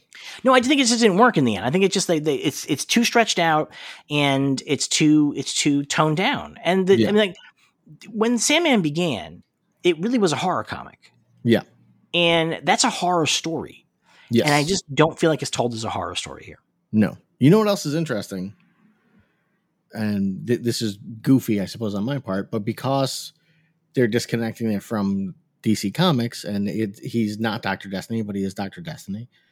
He's not held in Arkham, and now it takes place in Britain, where in the comics, it's in Buffalo. It's in Buffalo. Is it in Buffalo? Isn't everybody? So the thing British? Is, everybody in the show is British, but however, that is in Buffalo. Okay, because everyone's got British accents. I don't think they do in Buffalo. They don't. They're not supposed to have British accents. They're all trying to do American accents. Okay. Well, the kid that plays Jed, he is a little British boy. Yeah, and you can really hear his accent sometimes. Yeah, like you can't hold it against the kid. He's like 8 years old or whatever. No, yeah. But like, yeah, they moved. I must have missed when they said that this was Buffalo, because I really thought that they were just like in the English countryside. No, somewhere. They do a an on-screen Chiron says Buffalo. I must have missed it. Yeah. But yeah, Ted Lasso's therapist, she's not supposed to be British, but she can't keep the accent up. Yeah. What's weird is the Corinthian doesn't keep his accent up, but he's an American from Kentucky. I don't really understand. Honestly, his accent feels all over the place in this show. I really don't understand why that is. But yeah, everybody in the show is British. And so they moved Sound of Her Wings to London, which I think was a good choice, because to recreate New York City, I just think would have been awful, because I think they couldn't do it. It makes me wonder what they're going to do in season 2, which I think season 2 would have Game of You, and that takes place in New York City, in downtown New York. Maybe they'll be in London. I mean, that you know, maybe. But yeah, a lot of the people in the show are British, because the show was quite clearly made in the UK. Yes, yeah. But they're often playing America. Oh, well. So yeah, 24 McDuffie love in the show, though. I appreciated that. Yeah, the Static Shock shows up, and the Static Shock TV show plays in the background, which the writer of that episode said, "Oh, this explains why a couple of weeks ago I got a check from Warner Brothers for a usage fee of the episode. He didn't know why he got it, and so it's because it's in Sandman." He's like, "That's pretty great. Cool. Good for him. I love that." Yeah, I love seeing Captain Cold show up. Captain Cold, Pied Piper. Yeah, yeah. Yeah, called out by name. There's a Flash toy on that console. Yeah, there's a Flash toy. There's Batman, Superman. There's all of them. And then, but then on the screen in his dream, it's all Flash villains. I was very excited by that. Yeah, it was pretty cool. That made me very happy. I was really hoping that Pied Piper would come out of the sewer. I was like, oh, if they have like old school Pied Piper looking guy come out, I'll be so happy. And that would be really, really cool. It'd be really, really fun. Yeah, he did not. So then at the end, they then give us an adaptation of Doll's House. So they do the first few episodes, and it really is that staccato thing of the original comic, where there are a lot of like quote unquote standalone issues, but it's sort of the story of Morpheus getting his, I guess we didn't talk about Johanna Constantine yet. No, a little bit. You said you didn't like that she was fancy dressed. So Neil Gaiman has said that this is not a gender swap John Constantine. This is a whole different character. Yeah, they cast her as Johanna because Johanna Constantine is in the comics. She's in the past. She's like his grandmother. She shows up in the show. Yeah, which has caused like some confusion of people being like, wait, is she immortal?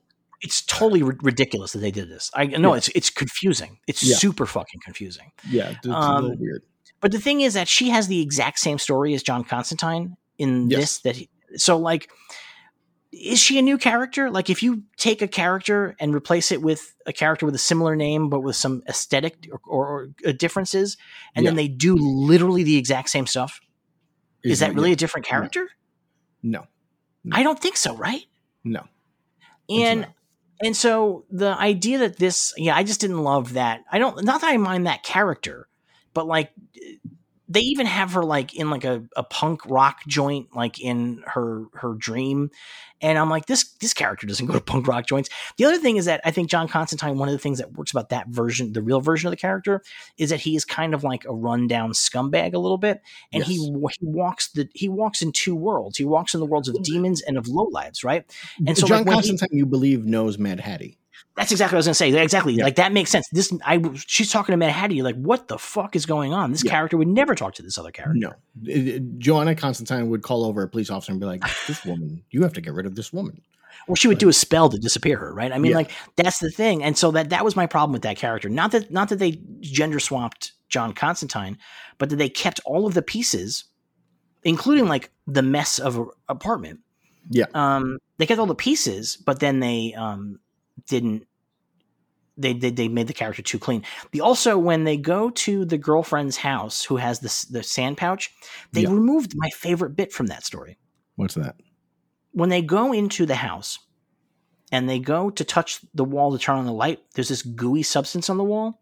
Yeah. And it's human flesh, because the proximity to the sand has turned that woman's father into a flesh monster that just covers the whole hallway. So they have to walk through this guy to get to her. That doesn't happen here. And that's part of like the toning down.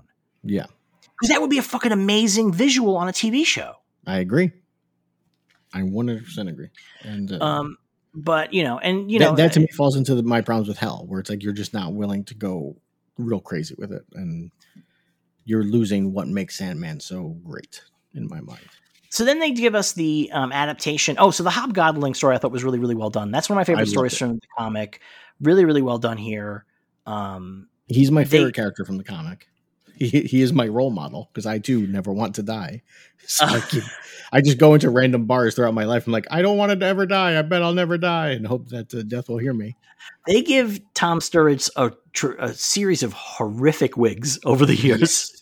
Yes. They truly do some bad shit to that guy's head. Yes. I was reading an article today or yesterday about why wigs are so bad on movies and TV shows. Why?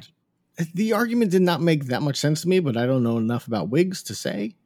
Where they were like, well, we, on a TV show, you only get a $10,000 budget for wigs. I'm like, that sounds like a lot of money for wigs, but I don't know what wigs cost, so I have no idea. I think that maybe the cost is not necessarily the wigs, but it's also the hours and the work. Yeah, the makeup time and stuff like that. Like, I have no idea how hard and stuff that is. But in my brain, I was like, $10,000 sounds like a lot. I don't know. I don't know, but there's an epidemic of bad. On the season finale of For All Mankind, there's a character who's in the other episodes too. He's like the Jimmy's buddy, who's like his like conspiracy buddy. Yeah. And he has the world's worst fucking fake beard and wig. It's like unreal. It almost looks like the character's put a fake beard on himself. Like that's how bad it looks. But they give Morpheus a truly horrific series of hairdos over the course of history. He's just got construction paper taped to his face. It's just he glued cotton balls. It's like in Jackass when they glued the pubes of the dude's head. That's what it is.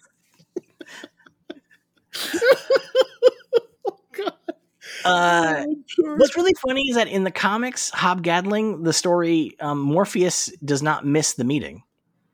No, he misses the meeting in the show because they moved the whole series back 30 years. Yes. Yeah. So they had to do that. They're like, oh, he can't be there for that. Yeah. So that's kind of funny. I liked, although I didn't like when he's like, I have to apologize to a friend. That's the exact line from the comic. It works better in the comic, though, I think. So here's an interesting thing. Because if I'm not mistaken, Hob Gadling is not in the first trade, right? Like that's a while. Is it? See, that's another one I thought was way deeper in. Nope.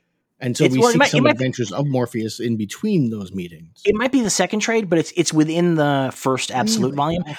This season is the first absolute volume. Yeah. So if they go this way, this will be 4 seasons. Yeah, yeah. Maybe 5 if they do the extra shit because they did a fifth volume of like extra side stuff. I doubt that. They'll probably, the goal probably is 4 seasons, which is ambitious for Netflix, right? Because usually they can't cancel anything. Yeah. But he is in the first episode. That comic is in that in the first episode. Wow, I thought it was, for some reason I thought it was deeper in. There's something really interesting about using the exact dialogue from the comic, which is that stuff that works on paper in this, the pretentious stuff that works on paper sounds really goofy coming out of people's mouths. Yes. And there's some pretentious stuff in the show that's right out of the comic that just kind of doesn't really work. Okay. Which I think is just a bummer. This is some, just some of the dialogue, which is like great dialogue, but like, it's just hard to deliver because he's writing for paper. He's not writing for words, for speech. Yeah. And so the characters can be flowery or talk in weird ways that kind of don't necessarily truly translate to the spoken word. And I also think some of the actors, frankly, just aren't up to it at the end of the day. Maybe. One of those actors is in the Doll's House storyline. I thought the actress playing Lyta Hall is among the worst actresses I've seen on television in a long time. I did not have an issue with her. She's unbelievably flat. I feel like Lyta Hall is unbelievably flat, though. I mean, maybe, I don't know. I didn't get the impression that she was playing unbelievably flat. Do you know what I mean? Like it just, she was just delivering lines in, what was really interesting is that they cast an actress, who I believe is Lebanese. But they're obviously going for a similar, for me, I think a similar feel to Gal Gadot. Okay. I think they might be, I think that might be the little wink to her being Wonder Woman's daughter. I mean, obviously, Lebanese is not the same thing as Israeli. I'm not saying that that is the same thing. Yeah. But, like, they both have sort of Middle Eastern-y accents, and they both, I think, share a look, I think. Okay. I can see that. I don't know. I mean, that's like – yeah, I mean, like, you know, maybe they're casting Lebanese for Greek because that's what the Amazons really are. Yeah, yeah. But I thought that was interesting. I don't know. I didn't have a problem with her. I don't. But I've always in the comics I always felt like Lyta Hall was very stiff and whatnot, and so it didn't strike me as odd that she was stiff in this. See, so I found some of the actors a little bit underwhelming, but it wasn't until John Cameron Mitchell showed up that I realized how underwhelming many of them had been, because he shows up and he's just nothing but charisma. Yeah. And he's Hal, who owns the house that everybody's staying in, and he's the drag performer. Yeah. And he's nothing but charisma. He's just endless charisma. He's great. And every time he's on screen, you're very excited about it. And then when he goes away, it's like, oh, not so much. Some of these actors I feel like are really well suited for like a network TV show or whatever. But like maybe because I hold Sandman in unbelievably high esteem as like a great work, you know what I mean? Yes. Like capital G, capital W. Yeah. That I kind of want like the best actors to be doing it. Of course. No, of course. Top. Yeah. Yeah. I mean, there's definitely moments in here where it's like, oh, I wish there was a little more to this. Like, I wish you give it a little more. It is some pretty killer casting on that radio version. Yes. Yeah. But I imagine that's a lot easier to get them because you bring them in for, you know, a couple hours and they're out. Right. But yeah, there's like some big names in the radio version and they're like great actors. And so like, it has a very different feel. Yeah. They do Doll's House more or less as it is in the comic. They change some things around. It's funny because watching this, like halfway through the Doll's House, you know, episodes, I was like, "God, it's just another Netflix show where everybody just hangs out in hallways and like conference rooms." I was like, "Oh wait, but that is exactly what the comic was." So like no wonder why Netflix was excited to make this because it's a bunch of hallways and conference rooms. Yeah, but the thing is that in the comic, when characters are having discussions, they're having discussions against cosmic backgrounds or whatever. Yes. Yeah. Not just standing in hallways. Yes. And that's like the thing. Well, not even that in the comic, because I mean they are at a serial killer convention and it is in like a Ramada Inn or whatever. But again, it's the lighting, it's the shadows. Well, and so here it's just this is what it looks like to be in a hotel. And it's like, well, in the comic, they're in a really shitty hotel. Yes. And it's run down and shitty. Here, they're in like kind of a nice hotel. In the comic, they have the whole hotel. Nobody else can stay there. In this show, there's like guests. In fact, it's a plot point in the comic because Rose ends up spending the night not on purpose. She doesn't go there on purpose. It's her vortex thing that draws her to it. And her brother is there, but he's in the trunk of the car. The Corinthian has him tied up in the trunk of the car. Yeah. And But in this, though, the hotel is nice. It's got really nice rooms. It's got nice lighting.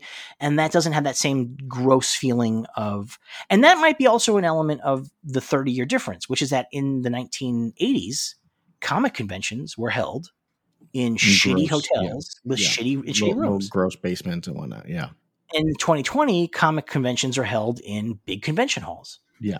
And so the idea of doing a convention has a different feel for the audience today than it did in 1989, 1990. Yeah. But I think they should have kept the shitty rundown hotel because it's a fucking... They should have just said it in the fucking 80s. Like, it just doesn't make sense to me that they didn't. So much of this stuff would have worked much better if it was the 80s. You'd be like, I understand this. I understand why it's like this.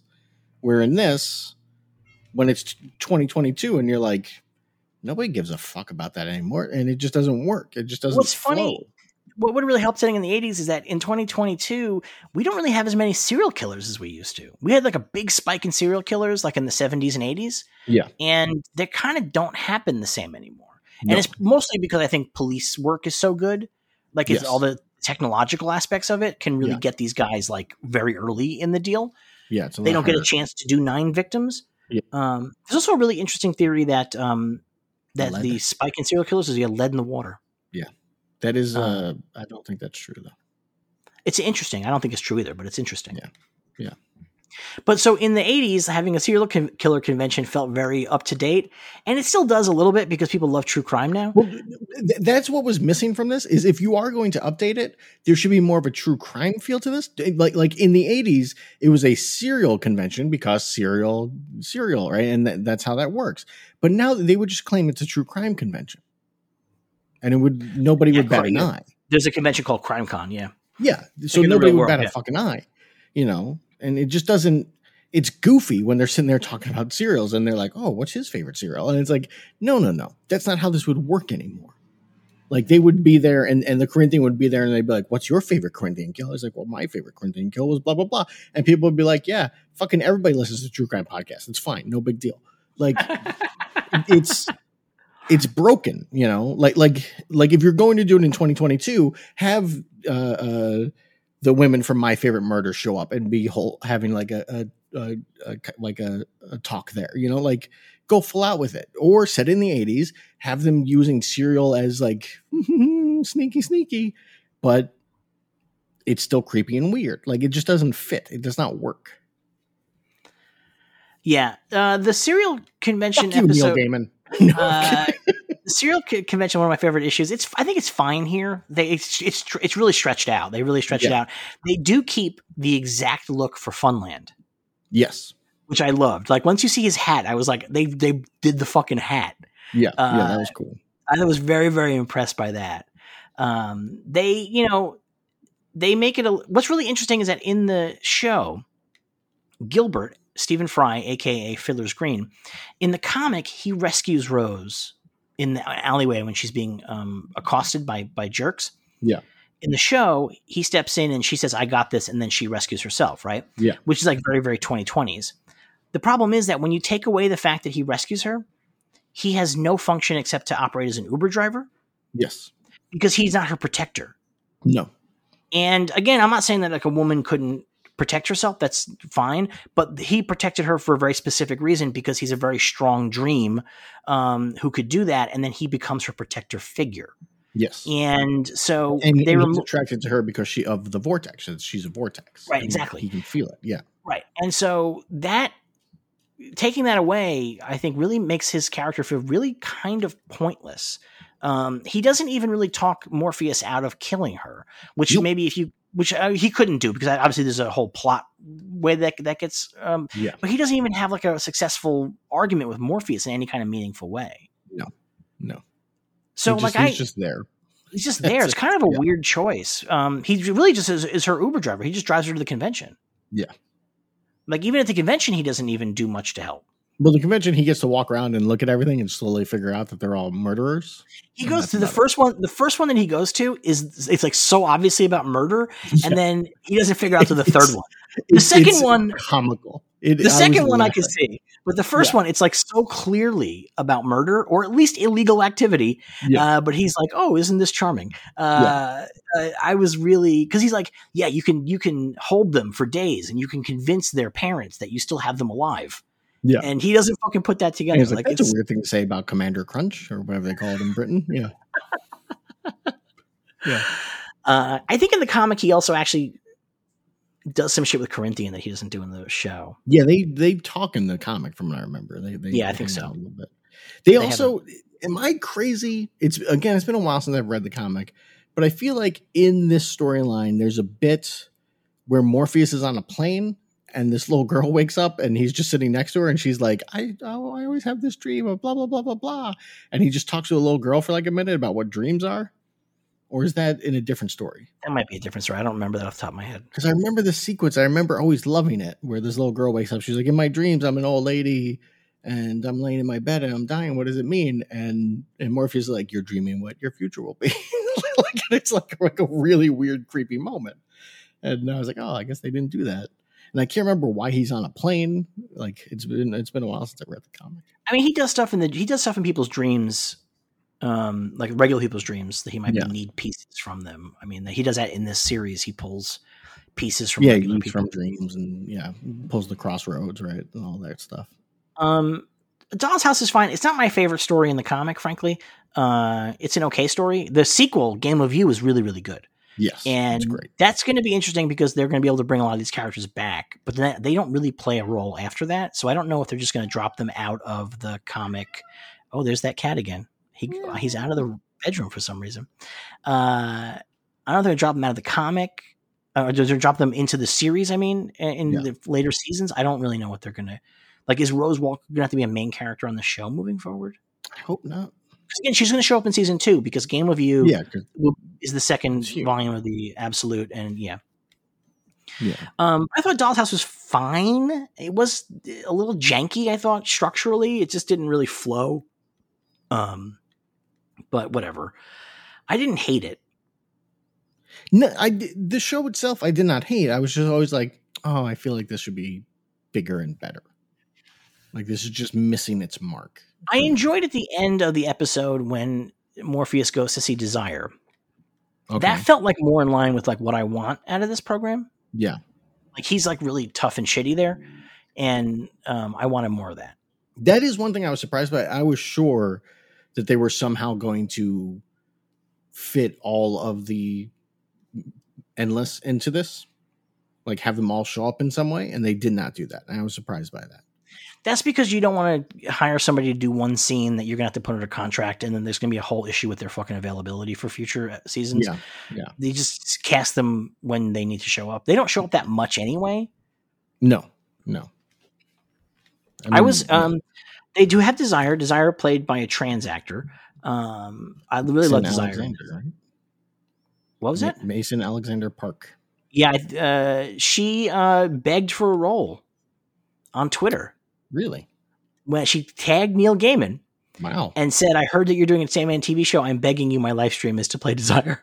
Wow. Good for them. And here it is. They have this more and more often these days, isn't it? It does happen. It's also Aman Vellani. I don't know if you watched the making of Miss Marvel, where she talked. Yeah, I did. It was bad. It's not very good. But I do like when she talks. Like I had no interest in being an actor, but if they were making this, I had to audition. Like, look at that. She just wanted to do this, and now she did it. Good for her. They brought in Despair. I was surprised that they kept Despair sort of physically looking like she does in the comics. Yeah, which is that I thought for sure they might get accusations of fat phobia. Yeah. She's obviously not in the comics. She's very large and she's naked and she is covered in scars from self-harm. Yeah. And she has an underbite of fangs. Yes. They don't do that here. She's just sort of like, she looks like from Inside Out, Sadness. Yeah. That's what she looks like. I really wonder if that's what they just based the thing on. Yeah, it was lame. I didn't like it. Well, she was just in 2 seconds. I mean, like it was not that big a deal. But, it's just like in the comics, Despair looks like despair, and here it looks like somebody who's like, "I'm going to go to the store. Do you need anything?" And it was like, I was not like, oh, well, okay. She's just got like a sweater and a pair of jeans out. Like, great. Okay. Whatever. It is weird that she wore a sweater and a pair of jeans. Like, it should be like a little bit more stylized than that, I feel like. Yeah. Yeah, that's why she's naked in the comics, because she's like, you know, like she's like, it's beyond despair. Yeah, she's so despaired. She's fully she's nude to the world. She's sensitive to all the things. I'm curious what they're going to do with the rest of the family. We're going to start seeing some of them next season. I'm assuming they're getting a second season. It had a very positive response. Yeah, yeah. We'll get the season of Mists is coming up next. That might be my favorite. Right? Delirium shows up, I think. Delirium Destiny. Yeah. We might, but season of Mists might be my favorite Sandman storyline. Period. Okay. Curious to see how they handle that. They set it up at the end of this with Lucifer having her plan to fuck Morpheus and make God angry. They don't tell you what that plan is. No. And the outcome of that plan creates a whole storyline that is like a terrific fucking storyline. Just a great storyline. And I'm very curious again how it's going to work out. What did you think of Sandman himself? Morpheus himself, Tom Sturridge. Tom Sturridge? I thought he was fine. I not to ramble on about the same problem I constantly have been rambling on. I wish he was paler. I wish he had the eyes. I like whenever they did the eyes, like they would do it from time to time. And I was like, it looks great. It looks great. And I guess I understand why you don't do the eyes the whole time, but I think I would have preferred it. I sort of don't. And Nick Gaiman said they tried it and it didn't look good. And I just don't believe it. Yeah. I've seen too many characters with weird eyes that work. Well, here's the thing, and I think this feeds into your issue, is having black eyes with white pupils dehumanizes him, and they want to humanize him. Yep. So it's harder to ship him with other characters on the show. Yeah. If he looks like a total weirdo. Yeah. Even though, let's face it, part of the reason that the Sandman comics were so popular was a bunch of nerdy guys and girls being like, "I want to fuck Morpheus." Right. Like, that's a huge part of it, which is also part, like, he doesn't have the hair. Well, they also said they had the hair originally, but they didn't look good, which I actually believe that. I actually believe that. Well, maybe wigs. Yeah, that's true. Yeah. It just probably looked very silly, I think. Yeah. But the eyes, I would like to have it. What did you think of Death? I thought she did fine. Like, she was good. She might be my favorite part of the show, like, actor wise. But I do wish she had been more animated. She was a little too... They toned her down a little bit, right? Yeah, yeah. It's interesting. Because in the comic, she is much more... I'm going to say, like, she has, like, a much more of a teenage energy to her. She's very excitable. She's jumping around. She goes into anger in a big way sometimes. Like, it's weird. It stood out to me where, especially since they're being so... direct dialogue from the comics, where she comes up and she does like the spoonful of sugar bit, and Morpheus doesn't know what she's talking about, and she's like, "You don't know Mary Poppins?" And Morpheus is like, "No, I don't know what you're talking about." In the comics, she screams out "supercalifragilistic expialidocious," and in this, she doesn't. And it's like, well, that's to me that reading that the first time, there's such a big moment of like, Death has fun, Death lives, and like that's a big part of it, you know? Yeah. I mean, I think that this version of Death just, it doesn't work. They made her a little bit more mature and thoughtful. Yeah. She's fun. She's a party person not a party person, but like, she's like a good time person. Like, you would have a great time hanging out with her. Like, you could be doing the worst, most boring thing, and she's going to make it a fucking blast. There's the whole miniseries. Like, Death, High Cost of Living is like, people just like hanging out with this person. Like, is a big part of it. Yeah. So it's a bummer. Yeah, I mean, I thought she was good, but yeah, that's how they wrote the character is what I think makes it a little bit of a bummer for me. Yeah, but I thought the actress was good. I thought the look was good. I think it really worked. I think Tom Sturridge is okay. He's fine. He does his voice, which I appreciate that he does a silly voice. Yes, the whole time. I actually truly appreciate that. He's doing duck face the whole time too. Yes. Yeah, which I actually can buy Morpheus doing duckface. Well, it's totally fine. It's just funny when you look at pictures of him in real life and you realize he's not always doing that with his lips. Yeah, you go, oh, he's doing a thing. He's doing a thing here. He's real committed. So I thought they were fine. I wasn't like crazy in love with any of those major castings. I wasn't also turned off by them in any major way. Yeah. So I think the woman that played Lucien, I really liked. I thought she was good. She was really terrific, actually. She might be the best main character actor on the show. Yeah. Yeah, I liked her. I liked the Vivian Achiampong. I'm probably butchering that last name, I'm sure. There's a reason I didn't say it. Because I got them all right here. The guy that played Hob Gadling, I thought he was good. Yeah, he's terrific. Yeah. I really like Hob Gadling, so I was excited to see that. I wonder if they're going to keep the same casting for Shakespeare.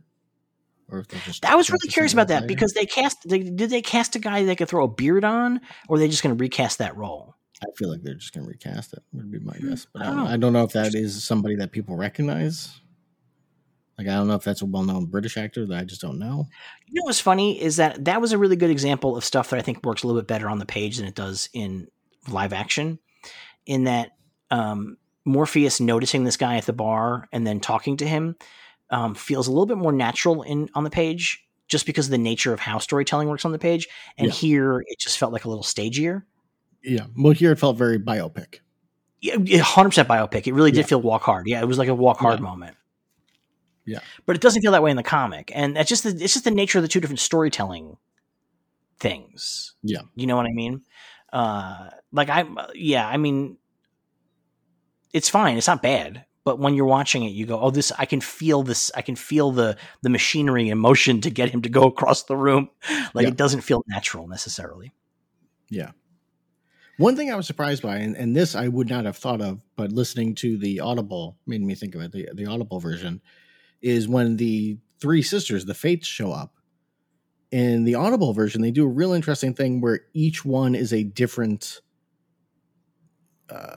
race of witch. So there's like your basic British witch who's like, oh, blah, blah, blah, right? And then there's like a Caribbean witch who's like one of them. And I thought that was really interesting listening to the Audible. And then here, they just kind of stick to the basics of how they are in the comic. And I was surprised by that. I feel like that would have been a good chance to mix it up. It's interesting. Yeah, it's interesting. I do wonder if you run into a minefield of issues with the fact that each of the fates represent a different thing. And so that what your race you're assigning to each fate might carry meaning that might be troubling. Yeah. Like I was thinking about when they cast the rest of the Endless, they're probably going to go diverse casting, right? So like there probably will be an Asian actor.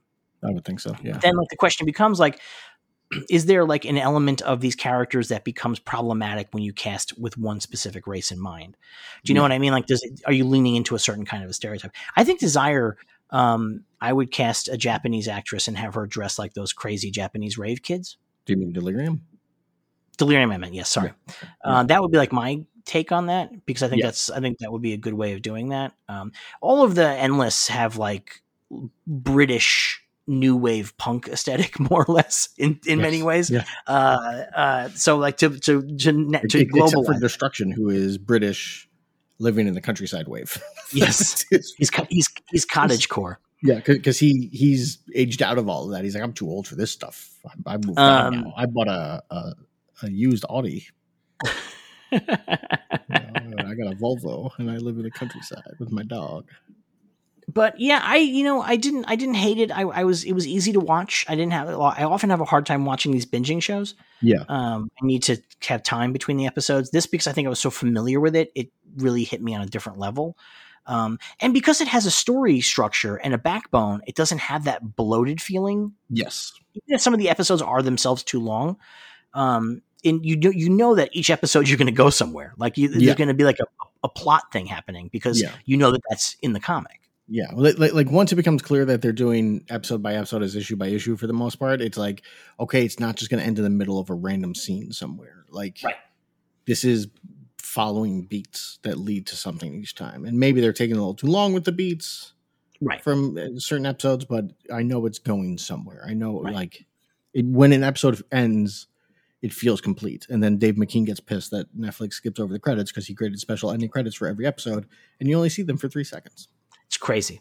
Yeah, that seems really good to me. I'm glad he got paid. Yes, that I'm very glad for. I hope everybody made good money on this. So I'm back for season 2. I think that especially as the comic gets really, really great, there's hopefully an opportunity. And then once they got their feet under them, Maybe they'll come out swinging in a different way next season. Maybe they'll hear my complaint that Sandman's too nice. Yeah, maybe they'll mind that it's too well lit. Too well lit. You are totally right about that. Yeah, it's just too bright. It's just like when you look at the comics, Morpheus is almost always just covered in shadows, and it's very moody. Everything's very moody looking, and that's part of the what makes it really great. Yeah, it's a real bummer. All right, so I think that's enough talk about the Sandman show. We got an hour and a half out of that. Do we want to talk about I Am Groot?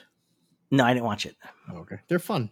They're all literally the end credits are longer than the actual shorts themselves. Yeah, I'm going to watch them at some point. I just didn't get around to it. Yeah. I didn't think we were going to really talk about it. We'll be back next week with She-Hulk, Attorney at Law. Very excited for this. But in the meantime, Derek, where can they find you on the internet? They can find me on Twitter at WH_Woolhat. You can find me on Twitter at DevinCF. We also have another program called Watchmen, where we talk about superhero movies. It's monthly. The format, usually they're pretty long. This month, we're going to talk about League of Super Pets. I suspect it won't be one of the longer ones. Right? I think that's fair. We're not going to do a 5-hour episode. Although apparently you liked it more than I did. So I liked it more than you did. I think there's a lot of DC Easter eggs that are actually worth talking about. Okay. I think they had really interesting stuff that they put in there. That I was very intrigued by. So we'll have some stuff to talk about. But that show is available only to subscribers at our Patreon, www.patreon.com/cinemasangha, SANGHA. That's for $5 and above subscribers only. But I think it's worth it. It's a pretty good show, and we really do go long. We're going to do League of Super Pets, and then for next month, we're going to do Samaritan, the Sylvester Stallone superhero movie. Very excited about that one. It looks very bad. I have not watched the trailer. I saw a trailer for Secret Headquarters today, but I didn't see one for that. Yeah, that came up, and I was like, oh, should we have done Secret Headquarters? And I was like, no, I really can't bring myself to watch that. No, there you go. I can't bring myself to watch Owen Wilson debase himself in a Spy Kids ripoff or something. Yeah, looks like. I don't know. I'm happy Owen Wilson's getting paid. I like when the Wilson brothers get money. Love when they get paid. That's true. I like all three Wilson brothers, even the one who never shows up and stuff anymore. So we'll see you again next week. In the meantime, may you be happy, may you be healthy, may you be safe, may you be well. Most of all, may you remain a true believer.